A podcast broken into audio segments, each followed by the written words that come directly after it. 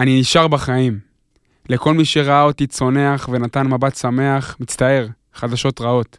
אני נשאר בחיים.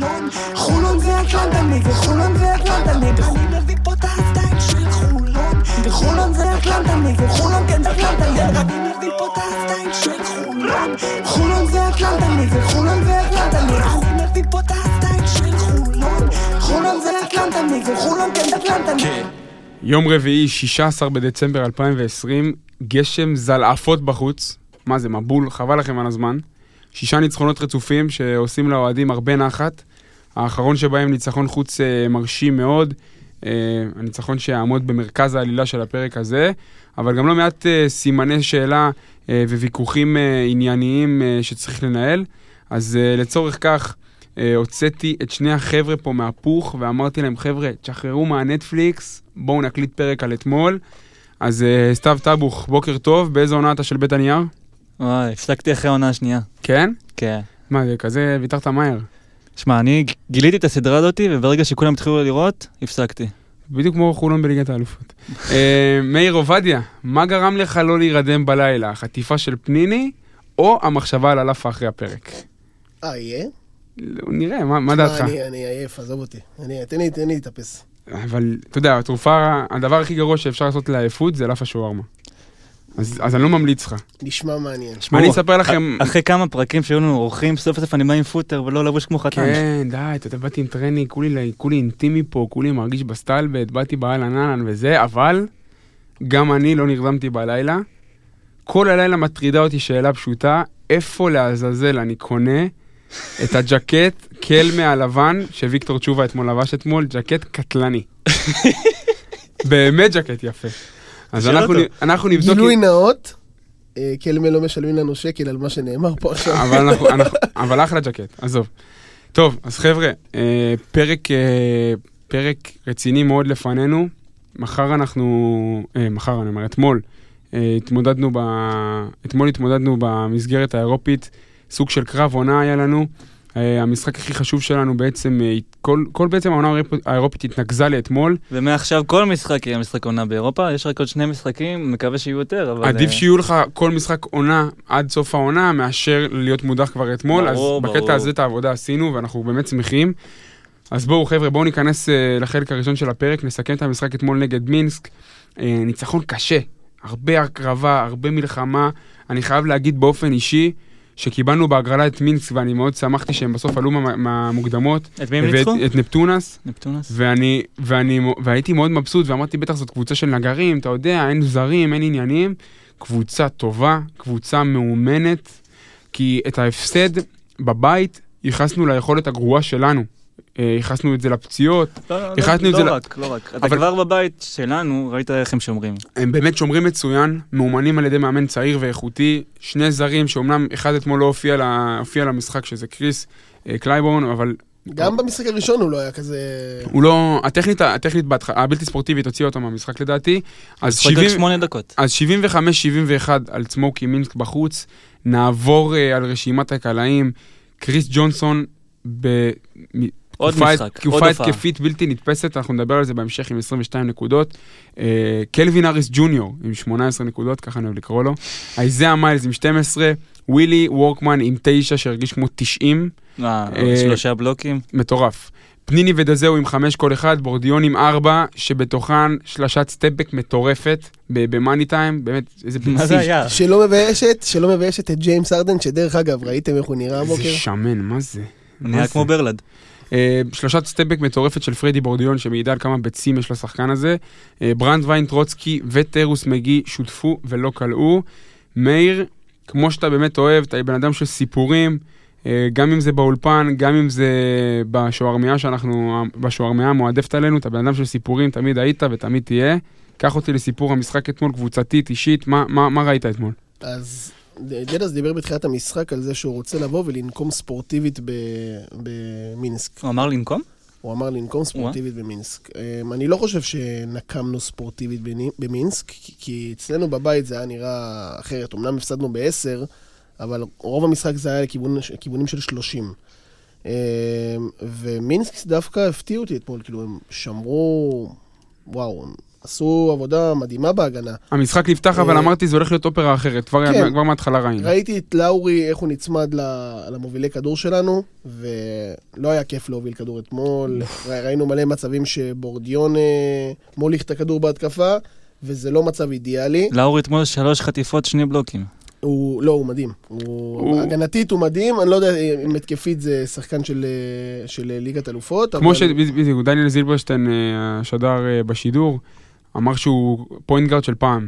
אחד שלא מרמיים על הסל וכלב בהגנה. בדיוק, הוא האמת שהוא אחלה של דבק, אבל בקבוצה שלו, רואים שהוא סוג של מנהיג. אלינו, בואו נתייחס אלינו קצת. המשחק הרגיל שלנו, נכנסים למשחק לאט לאט דרך סי.ג'יי אריס, ולאט לאט מגבירים את הקצב. קריס ג'ונסון בכל מילה מיותרת, אני מדבר עליו פה חמישה עשר פרקים רצוף, וזה תמיד כיף לדבר שוב, פשוט תצוגה, תצוגה, אין מילה אחרת, בהגנה הוא, אין, לא ראיתי שחקן. הבן אדם בכל מקום. אני אומר את זה פרק אחרי פרק, אבל מישהו פה ראה שחקן בסדר גודל של קריס ג'ונסון עושה כזאת הגנה, זה פשוט. אז מבחינה הגנתית, טבוך, הסיפור של המשחק באמת, זה היה קרב של הגנות מאוד מאוד אינטנסיביות, ולראיה, השחקן אהובנו, מחמד ליבנו, תומאס לימניס, תומס לימניס, סליחה, עם נקודה, אחרי שאצלנו בבית הוא תפר אותנו. הוא שחקן מאוד לא יציב. כמו שאמרנו, קריס קלייברן יצא אתמול מהמשחק אפס תרומה, תרתי משמע, אפילו הזיק לקבוצה שלו, מדד שלילי, וגם סאלה, שאתמול, אתה יודע, שלוש עשרה נקודות, הוא תמיד בא לעבודה, אבל הוא לא התפוצץ עליך. שמר על עצמו לקראת בלבאו. בלבאו, נכון? כן, לא בלבאו, בורגוס. בורגוס. אה, בורגוס? כן, כן, בורגוס, בורגוס. לא התייחסנו למשהו שהוא, שהוא לדעתי הכי קריטי. ממש, המשחק של ווילי וורקמן מתחילת העונה. המשחק. הוא פשוט היה בכל מקום. הייתה לו איזו חסימה אחת. על רוב לאורי. וואו. זה בטלגרם. וואו, וואו, וואו. תשמע, בוא נגיד ככה, אבל ראית שבסופו של דבר, במאני טיים דדאס הולך התקפה. במאני טיים ווילי וורקמן ישב בחוץ, כי דדאס הבין, כי דדאס הבין שפניני מבחינת כפית יכול לתרום ליותר. אתה לא יכול לוותר על פניני במאני טיים. דן שמיר אמר פעם שבמאני טיים, בסוף של המשחק, הוא חייב את פניני על המגרש. הוא אמר את זה, הוא אומר לא אכפת לי, יקבל עשר נקודות, אני חייב את פניני על המגרש. זה נותן לי שקט בתור מאמן, וכנראה שדדאס גם מקבל את השקט הזה. מה שאני לא מצליח להבין, למה כשמינסק רואה אותנו, היא הופכת להיות הבד בויז. כן. אני לא מצליח, ב-וי טי בי, בליגה המזרח אירופאית, שהם משחקים, הם סופגים שמונים ושבע נקודה חמש נקודות למשחק, וכשהם נגדנו, הם לא ראיתי כזאת קבוצת הגנה, מה זה? השאלה אם זה משהו בהם או משהו בך, אתה יודע, אולי גם אתה פה יכלת לבוא עם תבניות התקפה. שמע, מינסק איומים ונוראים ב-וי טי בי, הם מאזן אחת שש. גם ב-בי סי אל הם חטפו טרחה. נגד אייק. נכון.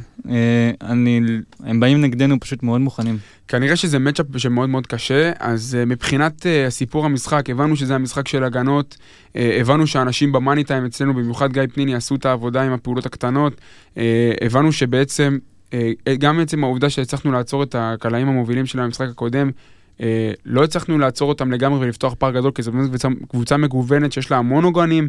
אתמול השחקן, איך קוראים לו? רוזנקה. אם אני מבטא את השם הזה, נכון? זה הגרמני? לא. לא, לא. זה שתפר את השלשות במאני. כן, הוא תופר את השלשות. פתאום הוא מגיע. חמש עשרה נקודות, לפני זה שלושה משחקים קלה, שבע עשרה נקודות. פתאום הוא מגיע. אז קח אותי לבוקסקור, תבוך, תספר לי דברים מעניינים שראית משם. איפה, עד כמה הנתונים באמת מספרים את הסיפור של המשחק הזה? שמע, מבחינת אחוזי קליעה, קראנו יחסית סביר. אפילו טוב. שלושים וחמישה נקודה חמש אחוזים משלוש. זה לא טוב, זה סבבה, זה סבבה, אבל הווליום סבבה. התרגלנו ליותר, אבל זה ממוצע כזה. מבחינת הווליום, מבחינת הכמות זריקות שנכנסו, זה נתון מספק. אבל היו כמה זריקות נוחות שלא נכנסו, וחבל. אחוזי עונשין, השארנו שש נקודות על הקו, וזה לא אופייני לנו. כמו שאמרתם, ג'ונסון היה אדיר, מגי אבל, שחק רק חמש דקות, אפס תרומה, אפילו מדד שלילי. תכף אנחנו נדבר על זה. נרחיב על זה בהמשך. מדד שלילי זה משהו שמאוד קשה לעשות. כן. ווילי וורקמן כמובן, שלוש חסימות, שלוש חטיפות, היה בכל מקום על המגרש. ויש משהו אחד שלא רואים בבוקסקור. נו. תמיד אנחנו אומרים, מנסים לחשוב כמה קללות דדאס מוציא במשחק, אבל אתמול היה לו בעצם מישהו שנתן לו פייט.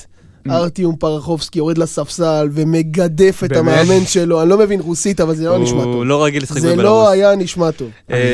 ואגב, איך קוראים לו? הסנטר שלנו, דיזאו.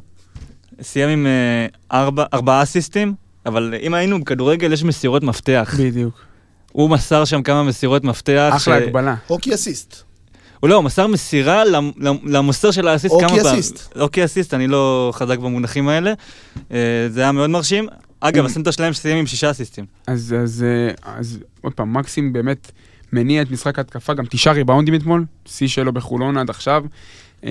עוד פעם, זה בדיוק מה שדיברנו עליו, וגם עמית שרף דיבר על זה פה, מחפש את הסנטר הוורסטילי, שיודע לעשות כמה וכמה דברים.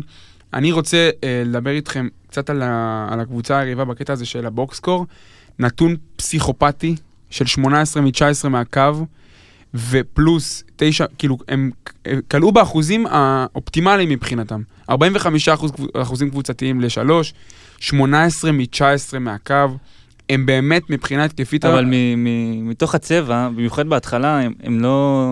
יפה. לא הצליחו שם. יפה, אדוני. האם היית, לפ... האם היית אומר לי לפני חודשיים שאנחנו ננצח קבוצה באירופה דרך, דרך, דרך האלמנט הזה של הורדת האחוזים בצבע, וגם בריבאונד נתנו, גם בריבאונד נתנו להם פייט מאוד מאוד יפה.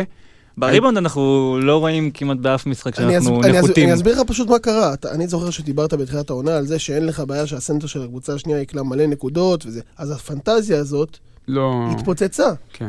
הפנטזיה התפוצצה, אתה לא יכול לקבל נקודות ללא סוף מהסנטר, להפקיר את הצבע ולקוות שתקלה יותר. ומה קורה ביום של שלושים וחמישה אחוז? מה קורה ביום שאתה לא קולה ב-חמישים אחוז? אתה לא תנצח את המשחק. אז זו נקודה יפה, ואני רוצה לקחת אתכם לפוזישנים הראשונים של המשחק, נתחבר גם לבוקסקור וגם לסיפור.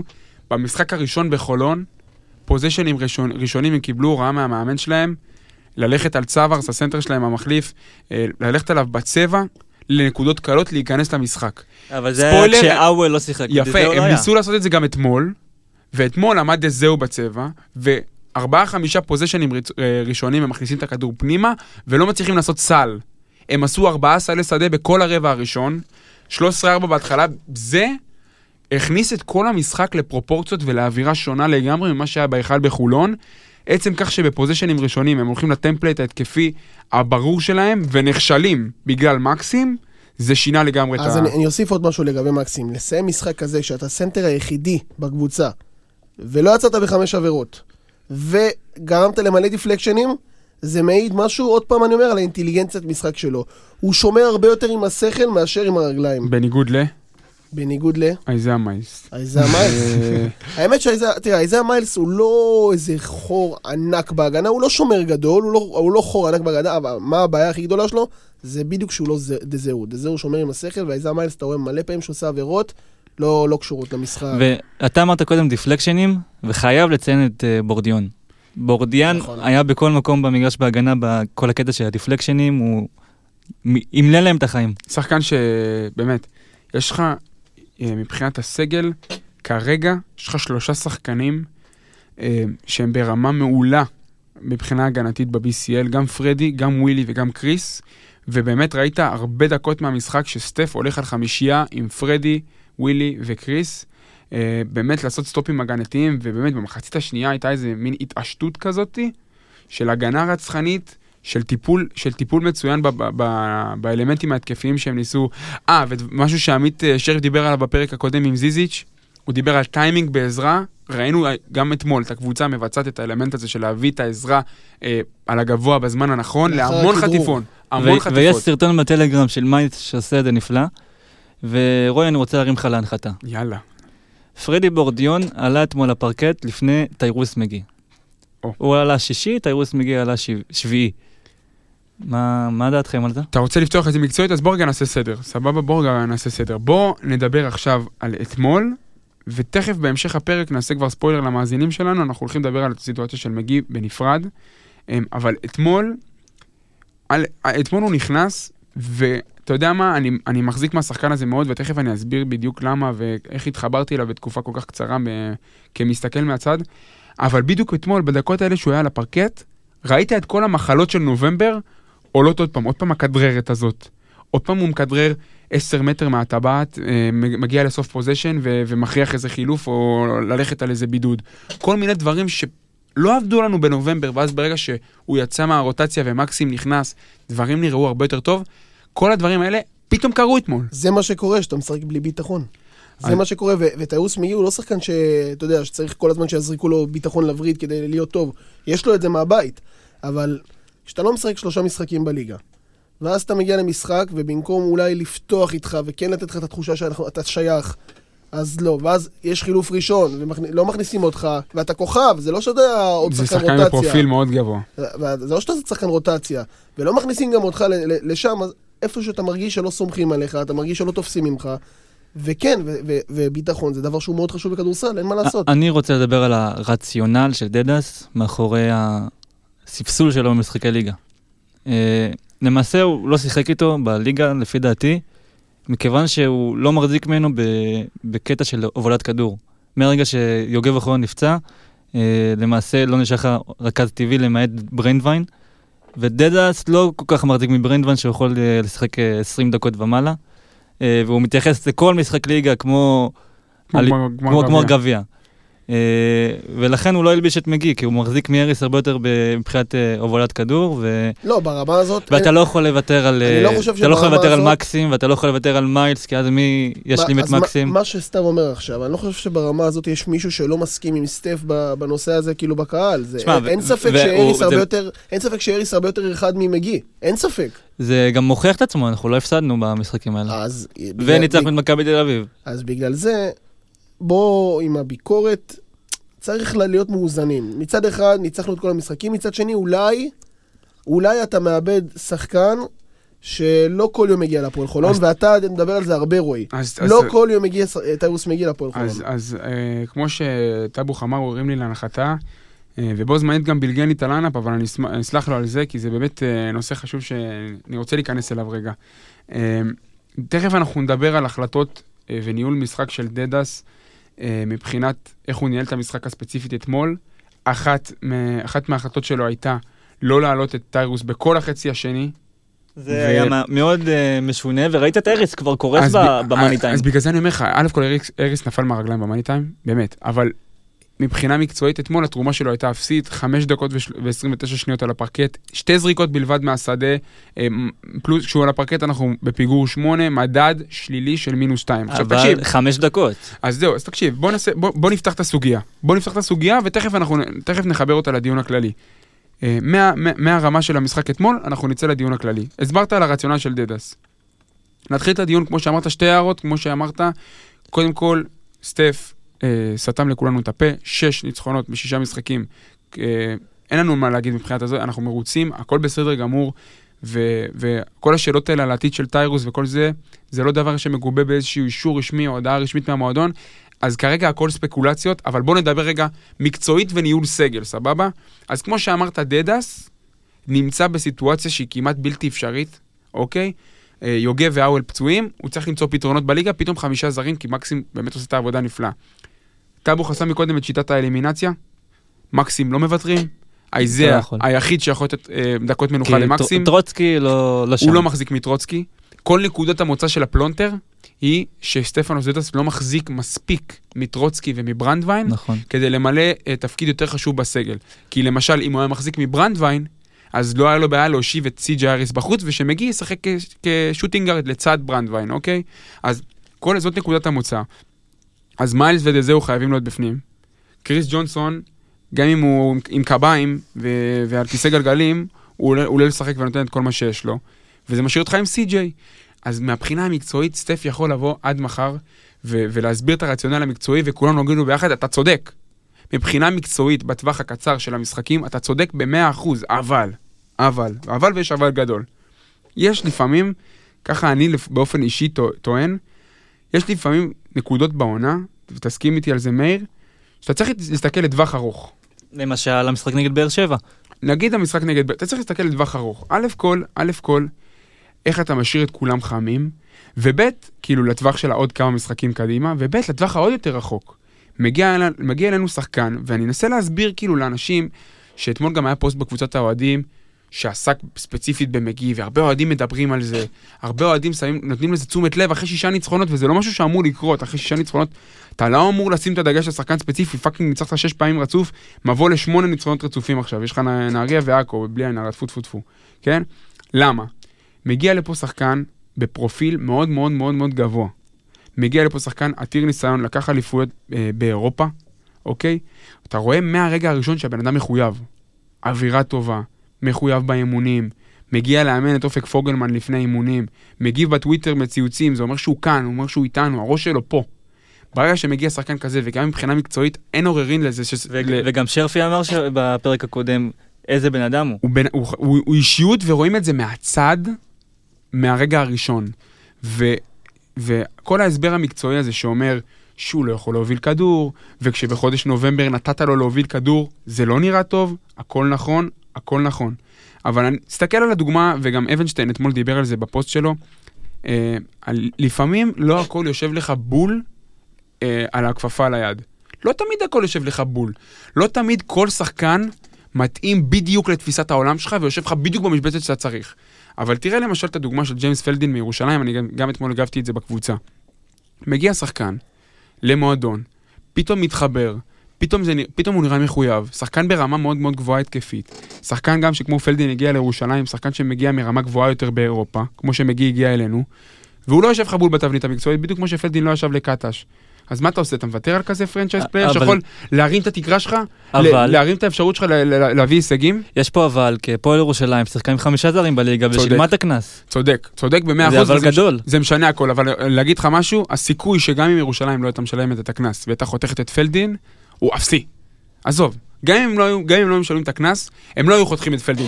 כמאמן, כמאמן אתה צריך לפעמים לצאת מהקופסה ולבנות את אותן חליפות, לתפור את אותן חליפות שאבנשטיין מדבר עליהן, כדי להוציא ממגי יותר, אתה יכול להוציא ממנו יותר, הוא כאן. אבל אנחנו בנינו קבוצה בקיץ בתקציב מאוד מוגבל, וגם דיברנו על זה, על הסגל הקצר, אין לך יותר מדי משחקים פה, יש לך סגל קצר, אם אתה נפצעים לך שחקנים, אתה בבעיה. ונפצעו שחקנים, ונפצעו השחקנים, כאילו מבחינת החשיבות של העמדות, עמדה אחת ועמדה מספר חמש. בדיוק. שזה אולי העמדות הכי חשובות במשחק. נכון. אולי היום פחות, אבל בעבר זה היה ככה. תקשיב, דדאס יכול להגיע ולהסביר שמגיעו לא מספיק פוינט גארד, יכולות העבודת הכדור שלו, לא מספיק טובות לשחק בלי יוגב וחיון, ושרפי אמר בפרק הקודם, בחרנו ספציפית במגי, כי התאמה מושלמת ליוגב. צוד, כאילו, זה בדיוק הגרציונל, סבבה. תן לי להמשיך אותך, אני אגיד לך מה. אני ברמת, אתה יודע, אם אני מסתכל על מגי באופן אישי, אז כן כואב לי. כואב לי, כי אני גם מרגיש שהוא מחויב, ואני מרגיש שהוא שם לגמרי. שיש פה פוטנציאל לפרנצ'ייז. ואי אפשר להתעלם מהציוץ שלו אתמול. אני חושב שזה גם השפיע ישירות על המשחק, הציוץ הזה. אני חושב שאם הוא לא היה מצייץ את זה, בדיוק רוי יגיד לנו באמת מה הוא אמר, אני חושב שהוא היה משחק יותר. אז אני ממשיך את מה שבאתי להגיד. אני בטוח שהוא מבסוט להיות פה, אוקיי? אבל קשה לי לבקר מאמן שמנצח. קשה לי. זה בדיוק מה שאמרתי. קשה לי, ובגלל זה אני גם לא אעשה את זה, ובגלל זה אני גם באמת יושב כאן בשקט ו- ומשתדל לשמור על הליפוק, כי הוא מנצח, והדרך שלו מביאה את, הנ- את הניצחונות והישגים, ובסופו של דבר אנחנו הולכים למשחק כדי לנצח. אבל זה בדיוק מה שאמרתי. מפסיד את, אני מסכים שאנחנו מפסידים את מגי, וכואב לי על זה, אבל מקווה שימצאו את הפתרונות בהמשך. אתמול הוא מצייץ, אנשים, משהו בסגנון, אנשים מנצלים את הצניעות שלי כדי לשחק בי, משהו, משהו בסגנון הזה. וזה בדיוק מה שמאיר אמר, גם פתחתי את הדברים שלי ואמרתי, עם ניצחונות אין להתווכח, דדאס מביא בשבועיים האחרונים הישגים, הישגים יפים, ניצחונות קשים, באר שבע בחוץ, מכבי בבית, מינסק בחוץ, מנצח נקודה. אבל, האם מאמן לא צריך להסתכל יותר לטווח הארוך? שחקן כמו טיירוס מגי, זה שחקן שאתה רוצה את הכדור ביד שלו פוזישן אחרון בגמר גביע ווינר שבוע הבא נגד מכבי, ויסלחו לי כולם. מסכים. זה טייפ של השחקן. מסכים. וכשהוא מגיע לשחקן, אתה יודע מה? אני לא, אני לא רוצה להתנבא. אבל בדיוק כמו שג'יימס פלדין והפועל ירושלים מצאו את הדרך להמשיך עוד עונה, ליצור איזו המשכיות, ואם לא המשבר הכלכלי גם לא ממשיכים עוד עונה, ליצור פה איזה שחקן זר ברמה גבוהה שמגיע למקום שהוא אוהב, מתחבר לאוהדים, מתחבר לקהל ומוביל את הפרנצ'ייז, זה משהו שאני צמא לו, זה משהו שמאוד הייתי רוצה, ואני חושב שמגיע השחקן מתאים לזה, אני לא מבין, לא יודע בדיוק את הסיטואציה, כן נשאר, לא נשאר, באמת זה לא מעניין. אני אומר, תיאורטית, תיאורטית, יש פה אה, התנהלות שיכולה לפגוע במרקם הקבוצתי בעתיד, ואולי מפסידה פה פרנצ'ייז פלייר, וגם מקצועית, אתה יכול להוציא ממנו יותר. אז תאמין קצת יותר בברנדווין, תן לברנדווין דקות לידו, so what the fuck. כאילו, תן לברנדווין דקות בליגה נגד מכבי חיפה, תשים את ברנדווין בציוות עם מגי ביחד, מגי משחק בשתיים, מקבל את הכדור בחלק השני של הפוזישן, לא מעביר את החצי, אוקיי, לא תוקע לך את ההתקפה. תנסה לחשוב על משהו יצירתי יותר. רגע, רגע, אבל אני חושב שאנחנו צריכים לעשות הבהרה רגע. אתמול רשמנו בפייסבוק, ניצחון בטעם חמוץ מתוק. אני חושב שלא לא הסברנו למה זה חמוץ מתוק. אה, למעשה אתמול ניצחנו ב-ארבע נקודות הפרש, ובבית הפסדנו ב-עשר נקודות הפרש.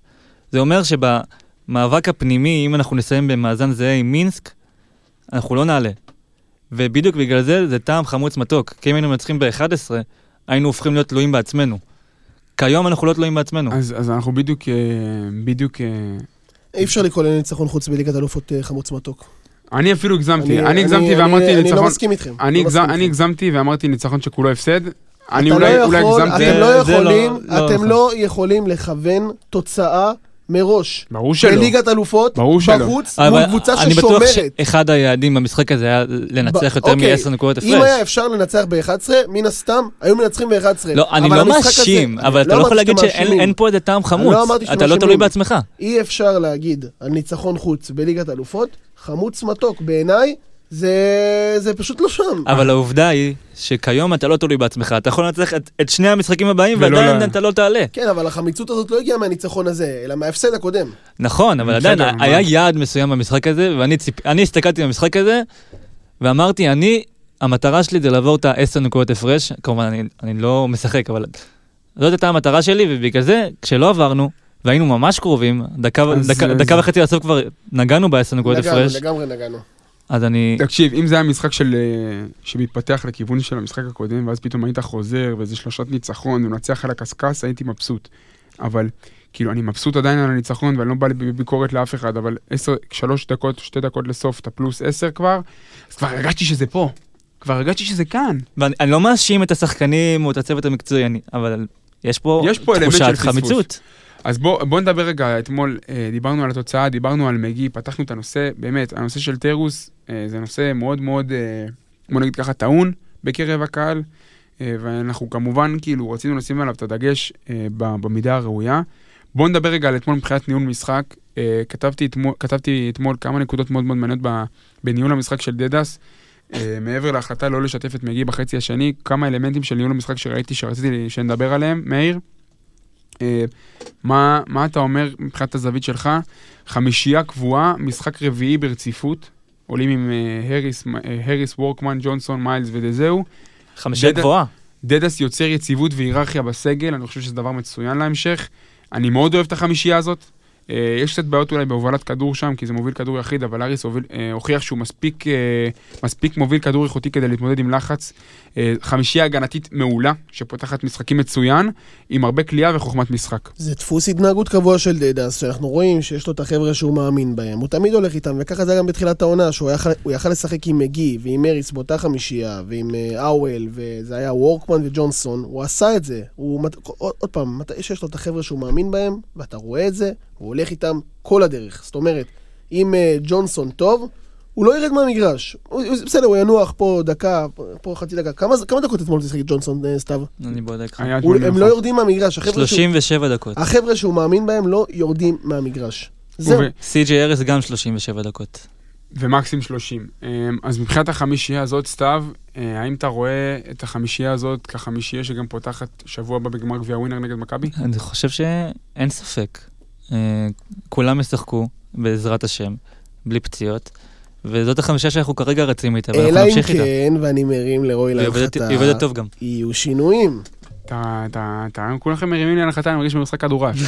תקשיב, מהרגע שהמילה הזאת נתפסה, אתה יודע, אליך כמשהו שאתה אומר אותו באופן קבוע, אז כל הזמן אני ארים לך להנחתות, ואני גם אעשה את זה לאט, שכל האנשים יבינו שאני מרים לך להנחתה. כל ה... כאילו, ראיתם אותי בא לאולפן עם טרנינג, אמרתם, תנצלו אותי, תעשו לי פעילות ספורטיבית, כל הזמן מרים להנחתות, התעייפתי, הרגתם אותי. רגע, בוא, בוא, בוא, בוא רגע נסיים, נסיים לדבר על המשחק של אתמול.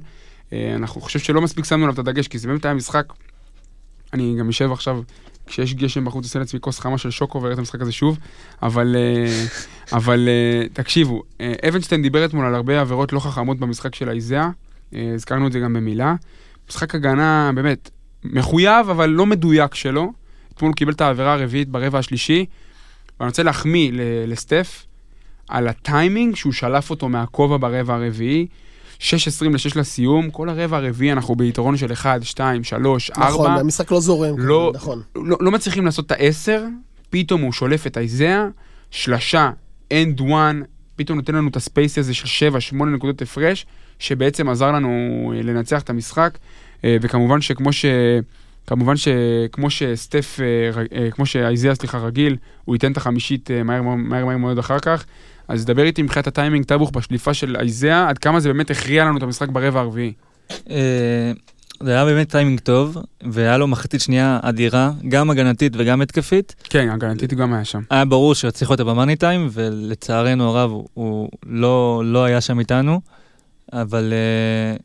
מה הסיכוי, מה הסיכוי שבלי החמישית הזאת אנחנו, אנחנו עוברים את העשר בצפונה? אני לא, לא, לא אוהב להתעסק באים, מה היה קורה אילו, אני לא אוהב להתעסק בזה. אה, בסוף השבוע עשינו ניצחון יפה, ואני חושב שאפשר לדבר על הרגע המשמעותי ביותר במשחק. אז בואו נדבר על המג'יק מומנט של המשחק. לימניס, אבל פניני משתלט על זה, מסירה לא טובה, דווקא של ורמיינקו, הוותיק. איזה...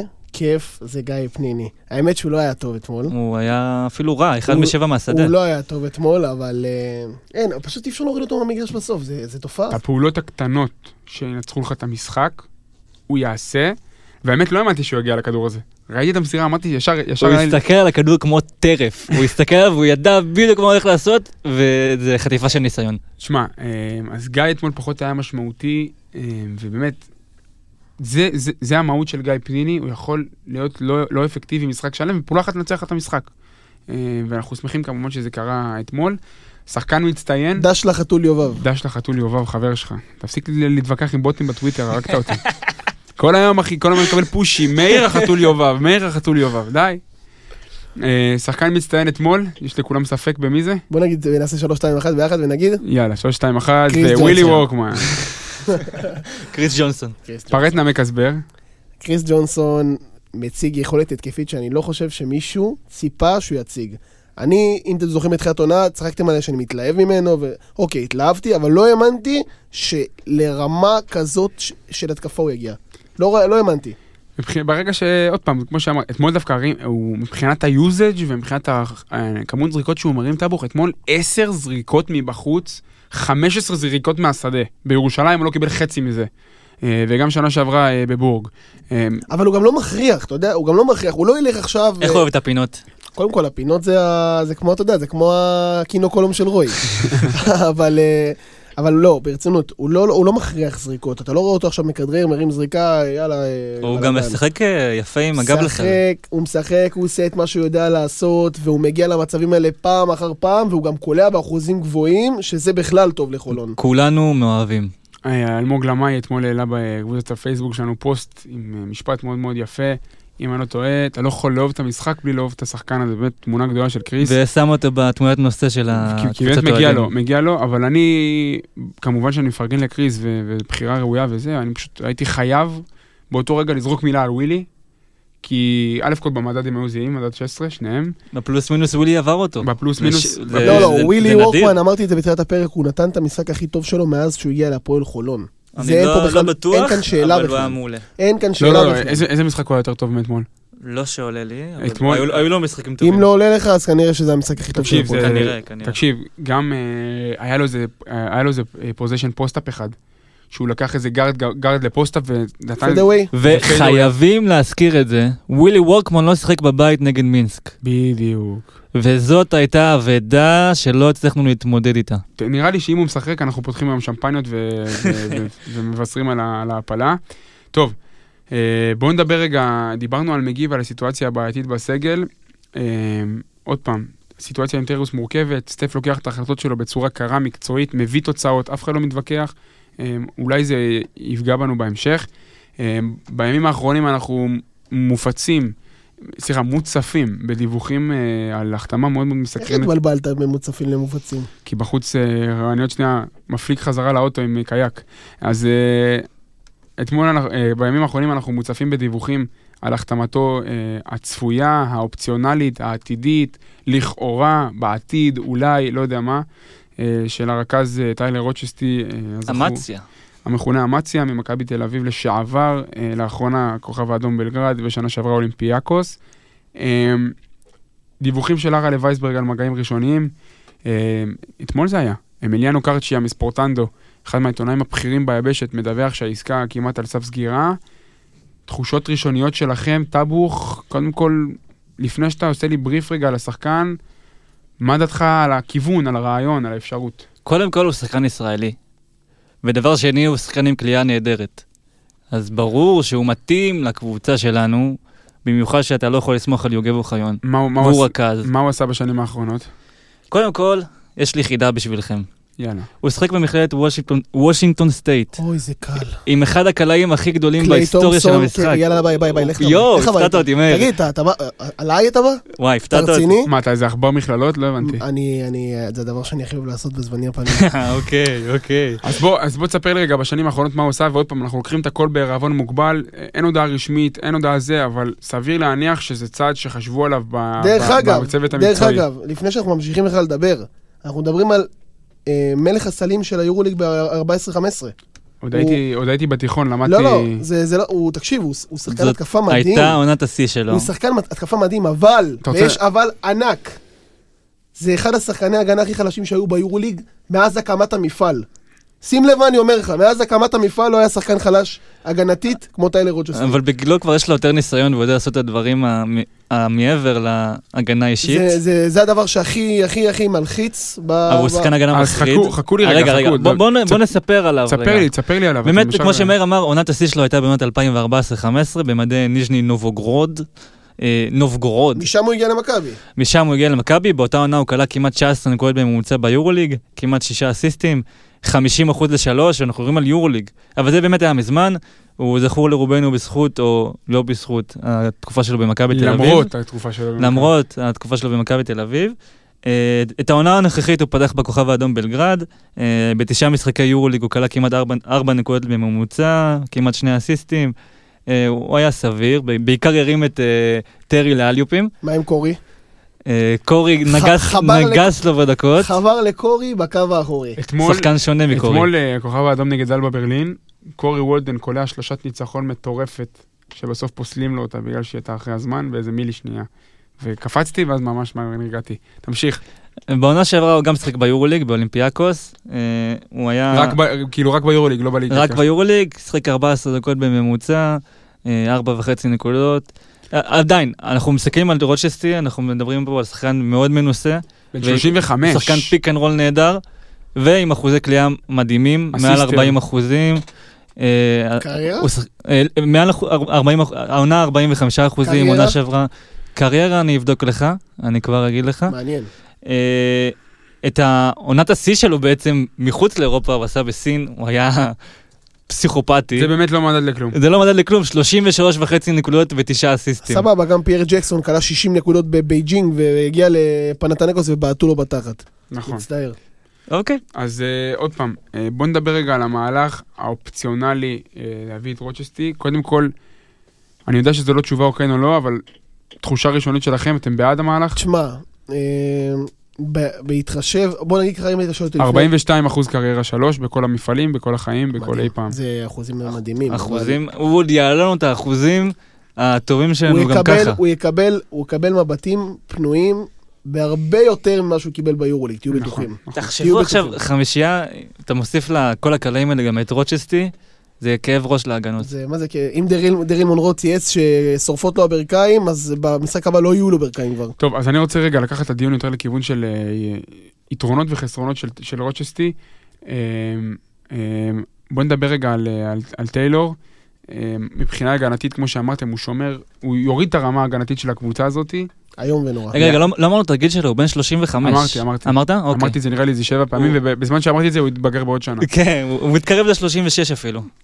ברמה הגנתית, באמת, תהיה איתו בעיה, אני מאמין שינסו להתמודד עם זה. תמיר בלט לידו זה שומר מטורף. תמיר בלט לידו זה קריס ג'ונסון. עוד פעם, שחקן, בוא נגיד, בוא נעשה הקבלה מסוימת. אני לא אומר שהוא בא על חשבון או משהו כזה, אבל בוא נעשה הקבלה מסוימת לטיירוס, אוקיי? כי מה דדאס מחפש? לא, לא, לא, תקשיב. אתה לא יכול לעשות את ההשוואה... אוקיי, הבנתי מה אתה רוצה לעשות. רגע, נתון מדאיג. בתשעה משחקי יורוליג העונה, הוא לא חטף כדור אחד. לא, לא, זה לא, זה לא שם, זה לא שם, אבל... מה זה? אני אגיד לך משהו. ההשוואה לטיירוס היא לא נכונה, כי קודם כל זה לא אותו שחקן. אם היית שואל אותי, ובדיוק באתי להגיד את זה מקודם, אם היית שואל אותי לפני שלושה ימים מה אני הייתי מעדיף, אז ברור שאני מעדיף את מגי, אבל בהתחשב במה שאני רואה כרגע, ובכלל במשחק אתמול ובהלך הרוח, אולי הרענון הזה יעשה טוב לקבוצה? אני, אני, אני לא, אני רוצה למקד רק את הדיון. אני לא משווה בין טיירוס לטיילור רוצ'סטי, אני לא אומר שהם אותו שחקן, אני לא... זה, אני רק שואל. אה, אוקיי. מה, מה הפועל חול, איך הפועל חולון תראה אחרת, מה היא מקבלת, אה, אוקיי, אוקיי. אם היא תהיה בתצורה של טיילור רוצ'סטי, בלי מגי. אז קודם כל, סי.ג'יי אריס יוכל לחזור לשחק בין השתיים שהוא אוהב. טיילור רוצ'סטי הוא מוביל כדור, לכל, לכל דבר. מוביל כדור מי... ישראלי. מוביל כדור, ותעודת זהות כחולה, שזה מאוד מאוד חשוב. אתה יודע שברגע שהאוהל יחזור מפציעה, אתה תצטרך לעשות גם רוטציה במתאזרחים. כן, מותר לך עד שלושה. עד שלושה מותר לך, יש לך ארבעה. למה ארבעה? פרדי, ווילי, ריצ'י והוא. נכון, נכון. יהיה לך ארבעה, אתה צריך לעשות רוטציה גם במתאזרחים. אתה לא תצטרך את האוהל בליגה בסופו של דבר. אם אתה משאיר את זהו, אתה לא צריך את האוהל בליגה. אז כאילו, אז אני באמת לא יודע איזה מהלך, איזה מהלך מתבשל פה, כי אני מניח, אני מניח, אני לא אומר את זה מדי, אני מניח, שהמהלך של רוצ'סטי יצטרך לגרור אחריו מהלך תגובה. כאילו רוצ'סטי לא יבוא סתם, אולי יבוא לחודשיים עד שיגב חוזר, אני לא יודע. לדעתי, עוד פעם, אנחנו נכנסים סתם עכשיו לדקויות שאין צורך, אבל בוא נחזור למה ששאלת אותי. יותר ראיית משחק. עם רוצ'סטי אתה תקבל קודם כל, פיק אנד רול יותר טוב. אתה תקבל משחק, כמו שאתה בוחר עכשיו, משחק פיק אנד רול הרבה יותר מסודר. אתה תגדיל לעצמך את, ה, את, ה, את נפח הכלייה, למה? כי מגי, מגי מייצר לעצמו, אוקיי? גם רוצ'סטי מייצר לעצמו, אבל מגי, אתה לא, אתה, הוא לא יכול לעמוד בה, בהתקפה בפינה ולחכות לשלשה ואז לקלוע אותה. רוצ'סטי כן. רוצ'סטי מכונת עירייה, הוא גם... רוצ'סטי, ה... תן לו קאצ' אנד שוט, תן לו קאצ' אנד שוט יד שמאל, תופר, אין לו בעיה. עכשיו, מגי, זה עוד משהו ש... שיתרון כאילו של רוצ'סטי על מגי, שמגי, אם הוא לא נכנס למשחק, אתה בבעיה, ורוצ'סטי ממשיך לחלק אסיסטים גם כשהוא לא קולע.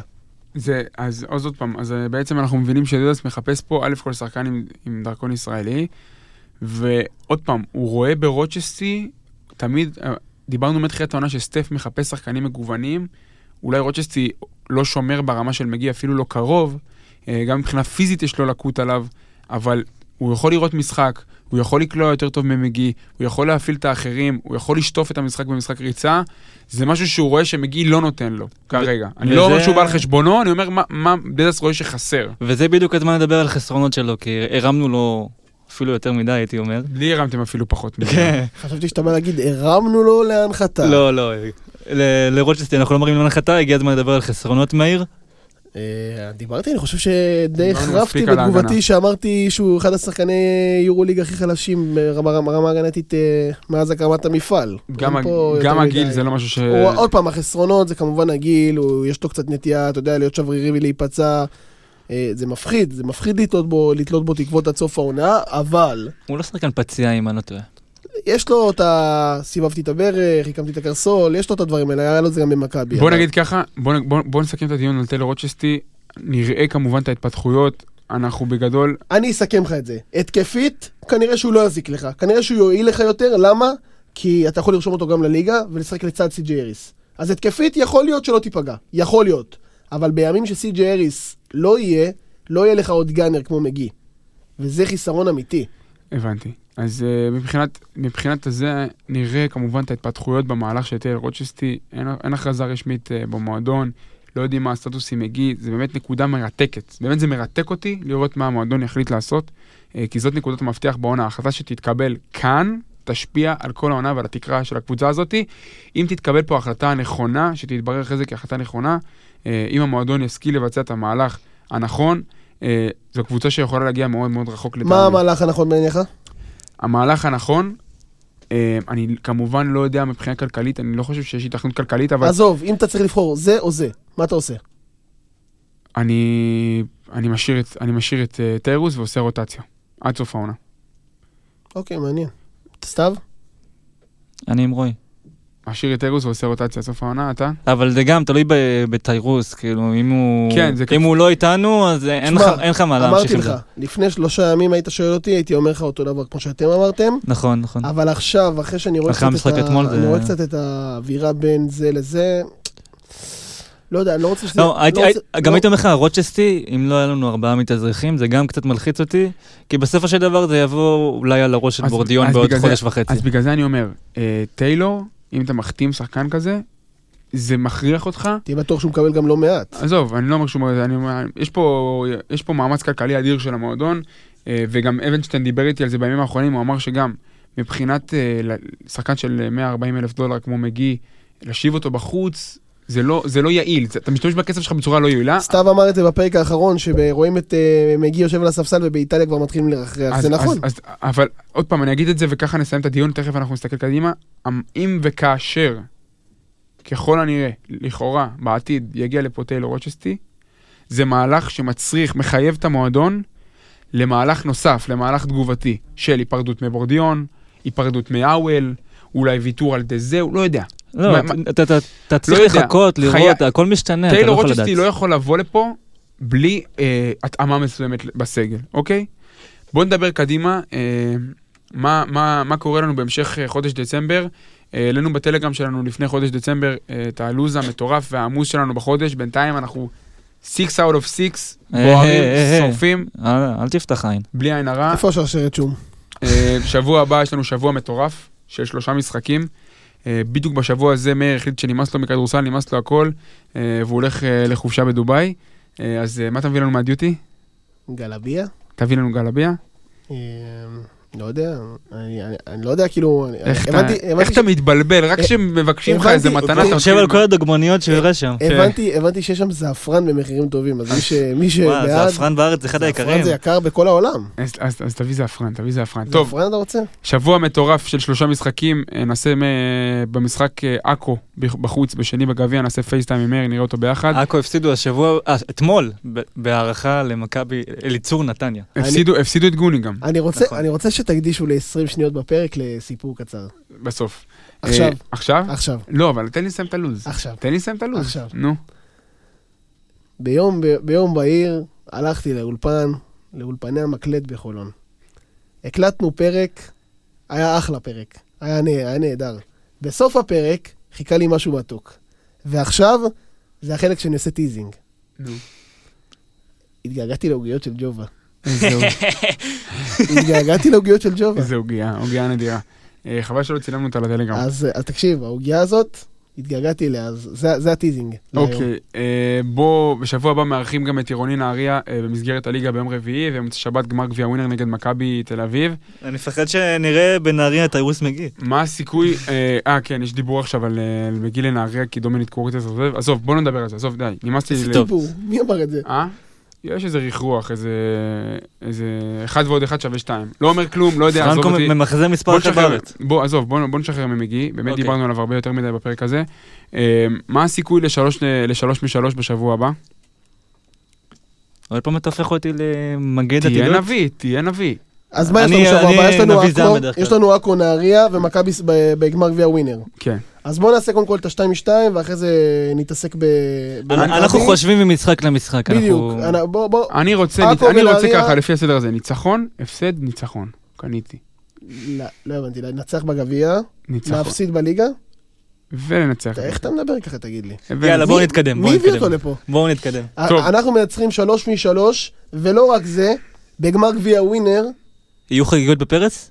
אני רוצה לראות את טיירוס מגי מחייך. טוב, מה קורה לנו בבית C? בואו נסתכל קדימה בליגת האלופות. אתמול הבית חטף זפטה, כאילו חטף סיבוב מטורף. גיל כהן, הנהדר מאתר חולוני הפנס, עשה אתמול סדר בראש בפוסט שהוא העלה בקבוצת האוהדים בפייסבוק. צילמנו את הפוסט, העלינו אותו ישר לטלגרם. בואו רגע נפשט את המצב. כרגע מבחינת הטבלה, טאבוך, אייק ראשונה עם שלושה ניצחונות והפסד. אתמול מפסידה לשולה, ו... היא בפיגור מול שולה במאזן הפנימים ביניהם.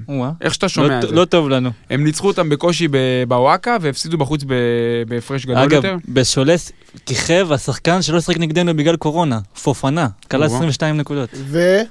והם איבדו את הסנטר הנהדר שלהם, טרל פארקס. עיווה אותו שרון דרוקר. הנהדר, לא יודע. מינסק במקום השני עם שתי ניצחונות ושני הפסדים, אנחנו שלישיים עם שתיים שתיים, ובמינסק יתרון עלינו אחרי שניצחו ב-עשר ואנחנו ניצחנו שם ב-ארבע, שעולה האחרונה עם ניצחון ושלושה הפסדים. מה נשאר לנו לפי גיל כהן? נשאר לנו אייק בבית ושעולה בחוץ.